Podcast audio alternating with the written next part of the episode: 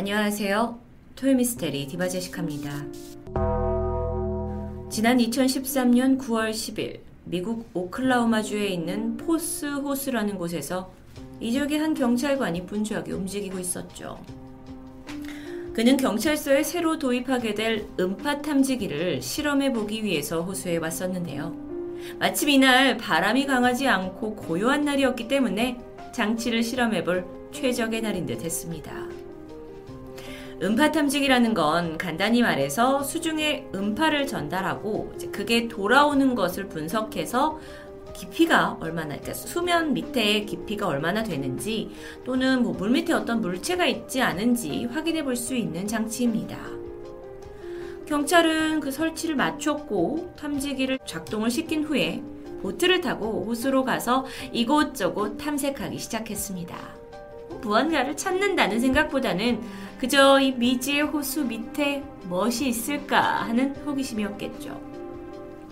그런데 이때 호수 중앙 부분으로 가까워질수록 음파 탐지기에서 예전보다 큰 신호를 감지할 수 있었습니다. 아래 뭔가가 있는 걸까요? 그는 신호가 가장 크게 잡히는 곳에 보트를 세웠고요. 그 부근을 들여다보는데 눈으로는 아무것도 찾을 수가 없었습니다. 그런데 이 음파 탐지기를 통해서 감지를 해봤더니 수면 아래 물체가 최소 길이가 2m 정도 되는 굉장히 거대한 물건일 수 있다라는 결론에 도달을 했고요. 그는 서둘러 근처에 있던 동료 경찰을 불렀죠. 그렇게 얼마 후 이 포스호스에서는 인양 작업이 이루어집니다. 잠수부가 도착을 했고 크레인을 걸어서 호수 밑에 잠겨 있던 거대한 의문의 물체를 끌어올리게 되는데 곧이어 그들의 눈앞에 정체를 드러낸 것은 딱 보기에도 수십 년이 지나 보이는 낡은 자동차였습니다. 약 60년 전인 1952년에 생산이 되었던 쉐보레의 한 기종이었죠. 아니 도대체 어쩌다가 이게 차가 멀쩡한 차가 호수 안으로 침몰했던 걸까요? 그리고 언제부터 빠져있던 걸까요? 그런데 이게 다가 아닙니다. 더 놀라운 것은 인양 작업 도중에 이 근처에서 또 다른 자동차 한 대가 발견됩니다. 이 차는 1969년에 생산된 쉐보레 카메로라는 기종이었죠.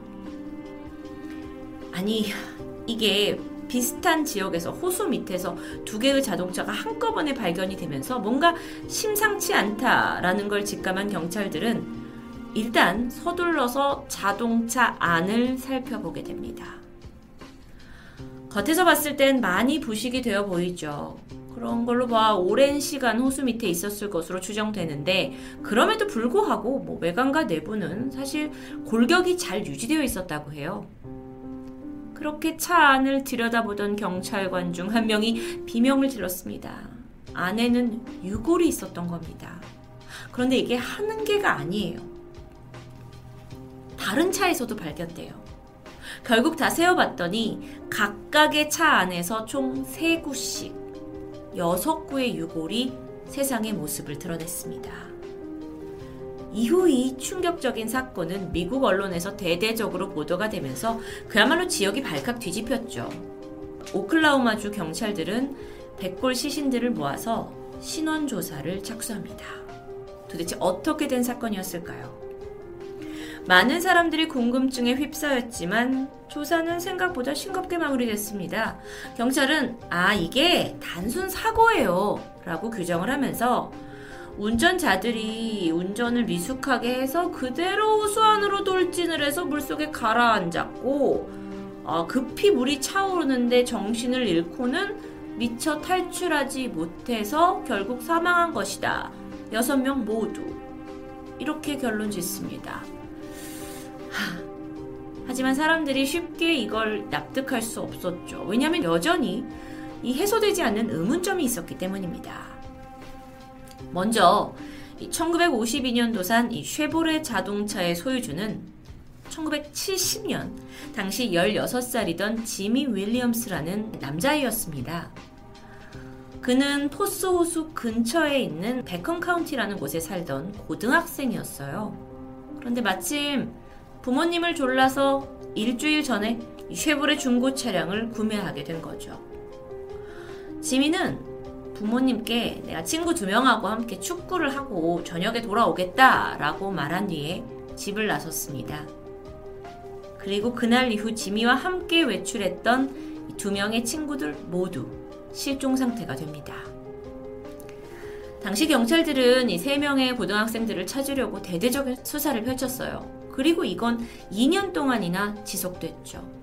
하지만 결국 어떠한 흔적도 찾지 못했고 수사는 종결됩니다. 이 세 명의 아이들이 바로 첫 번째 차량에서 발견되었던 그 세 구의 유골들이었습니다. 뭔가 앞뒤가 딱딱 맞고 있는 것처럼 들리죠. 아니요. 왜 40년 전에는 찾지 못했던 거죠? 2년 동안이나 여길 수사를 했다면서 포스 호수 근처에 얘가 살고 있던 사람인데 왜 집 앞에 있는 호수에선 찾지 못했던 거예요? 경찰도 실종된 아이들이 차를 타고 갔기 때문에 뭔가 이렇게 사고가 나서 빠졌을 거다를 예측을 전혀 못했을 건 아니라고 생각합니다. 그래서 경찰의 설명을 들어보니까 아, 그 당시에 이 아이가 축구를 하러 간다던 곳이 포스호수와는 정 다른 방향이었다. 그렇기 때문에 우리는 제대로 조사를 하지 못한 것 같다라고 변명합니다. 자, 그렇다면 조금 더 생각을 해봐서 아이들은 왜 축구를 하러 갔다가 갑자기 포스호수로 오게 된 걸까요? 물론 연습 축구 연습을 하러 가기 전에 뭐 잠시 호숫가에 들러서 물놀이를 하려고 했을 수도 있죠. 그러다 차 안에서 추가적으로 발견된 것이 있었습니다. 바로 두 대의 사냥용 총이었죠. 그걸로 추정을 해봤을 때 아이들이 호숫가로 어, 잠시 사냥을 왔을 수도 있겠다라는 추정은 가능합니다. 그런데 이것만이 이상한 점이 아니에요. 자동차가 발견된 곳이 호수의 중앙부입니다. 근데 이 실종됐던 세 명의 아이들은요, 거의 평생 동안 이 지역에서 살았고요. 이 포스 호수를 수십 번 정도 드나들었던 아이들이었다고 해요. 그러니까 길을 아주 잘 알고 있죠. 그런데 갑자기 운전 미숙으로 인해서 호수 중앙부로 돌진을 했고 이후 물속에서 탈출하지 못했다? 라는 수사 결과는 어쩐지 쉽게 납득하기 어려워 보입니다. 게다가요, 유가족들도 1970년대에 지역 경찰들이 포스 호수를 뒤졌다고 했다. 그런데 당시에는 수사에서 발견을 하지 못하다가 몇십 년이 지나서 2013년에 갑자기 음파 탐지기로 발견을 한다는 것은 도저히 이해되지 않는다 하면서 의문을 제기합니다.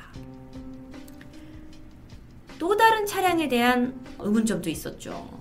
자, 지미 차와 거의 그 유사한 지점에서 발견된 1969년산 쉐보레 카메로의 차 주인은 당시에 69세였던 존 알바 포터라는 남성이었습니다. 그는 호수에서 약 1시간 정도 떨어진 엘크시라는 지역에 살고 있었는데 평범한 뭐 직장 생활을 하던 할아버지였다고 해요. 그가 지난 1969년에 가족들한테는 나 친구 두 명과 함께 드라이브를 갔다 오겠다라고 말했고 나간 후에 연락도 없이 돌아오지 않았습니다. 그리고 실종 신고가 접수됐죠. 즉, 차 안에 있던 세 명의 유골과 일치하는 부분입니다. 그런데요, 여러분. 존이 타고 있던 차량은 발견 당시 문이 활짝 열려 있는 상태였어요. 그러니까 즉 물속에 차량이 침몰했다 하더라도 차 밖으로 충분히 헤엄쳐 나갈 수 있는 상황은 아니었을까요? 그런데 시신은 모두 차 안에서 그대로 발견됩니다. 게다가 앞서 말씀드린 그 지미의 자동차 얘도요. 물에 이제 가라앉아서 탈출하지 못했다고 추정을 하지만 조수석에 창문이 좀 열려 있었다고 해요. 그럼 충분히 안간힘을 써서 어떻게 해서든 탈출할 수 있었을 텐데 왜 그대로 있었던 걸까요? 일각에서는 이들이 혹시 동반 자살을 꾸민 게 아니냐라고 주장하기도 합니다. 하지만 유해로 발견된 이 여섯 명 중에 어떤 누구도 그 전에 우울증 증세를 갖거나 또뭐 정서적으로 불안했던 사람은 없었다고 해요. 그렇다면 혹시 누군가가 이들을 습격해서 살해하고 증거를 인멸하기 위해 호수 밑으로 자동차와 함께 수장시킨 것은 아니었을까요? 그건 부검을 통해서 확인할 수 있습니다. 그래서 유고를 정밀히 검색해 본 결과 지난 40년이라는 시간 동안 물속에 있었기 때문에 그 훼손도가 너무도 심했고 공격을 죽기 전에 받았는지는 확인되지 않습니다. 이렇게 표면적으로는 사고사라고 종결이 되는 듯 했는데 사건이 워낙 단순히 이해가 되지 않기 때문에 지역 주민들 사이에서는 여러 축축성 이야기가 무성하게 됐죠. 그러던 중 한 주민이 과거 이 포스호수에서 있었던 다른 사건들까지 떠올리게 됩니다. 지난 2007년에 물놀이를 하던 3명의 성인 남성이 이 호수에서 증발하듯 사라진 적이 있었다고 해요. 이들의 소지품이 호숫가에서 발견되면서 물에 들어갔다라는 정황이 확인되는데 너무도 이상하게 3명 다 물속에서 나오지 못했던 겁니다. 이뿐만이 아니라 지난 2009년에는 한 달 동안 무려 5명의 사람들이 호수에서 실종됐고 익사된 채 발견된 적이 있었습니다. 이 포스 호수가 평소에 그렇게 사건이 많이 발생하는 곳은 아니라고 합니다. 그런데 기이한 사건들이 제대로 설명되지 못한 사건들이 발생하게 되자 주민들은 충격에 빠졌습니다. 심지어 당시 목격자들의 증언에 따르면 그 이제 실종자들이 평범하게 수영을 하고 있다가 갑자기 누군가가 밑에서 발목을 잡아서 끌어내리는 것처럼 순식간에 수면에서 사라져 버렸다고 말했죠. 이런 사고 기록도 있고 또 뭐 단편적인 목격담이었지만 이런 또 기이한 일들도 있었기 때문에 사람들은 이 호수 안에 괴물이 존재한다라는 소문이 돌기 시작합니다. 그 괴물이 사람들을 물속으로 끌고 간다라는 주장이었죠. 물론 이런 식으로 가게 되면 이게 갑자기 어, 미스테리화 되긴 하지만 괴물이 있다면 모든 게 설명이 가능해지기도 합니다. 실제로 이 소문이 쉽게 없어지지 않았고 미국의 한 TV 다큐 프로그램으로 제작되기도 했다고 하죠. 정말 이 호수에서 사람들을 그리고 자동차까지 물속으로 끌고 간 건 괴물의 소행일까요?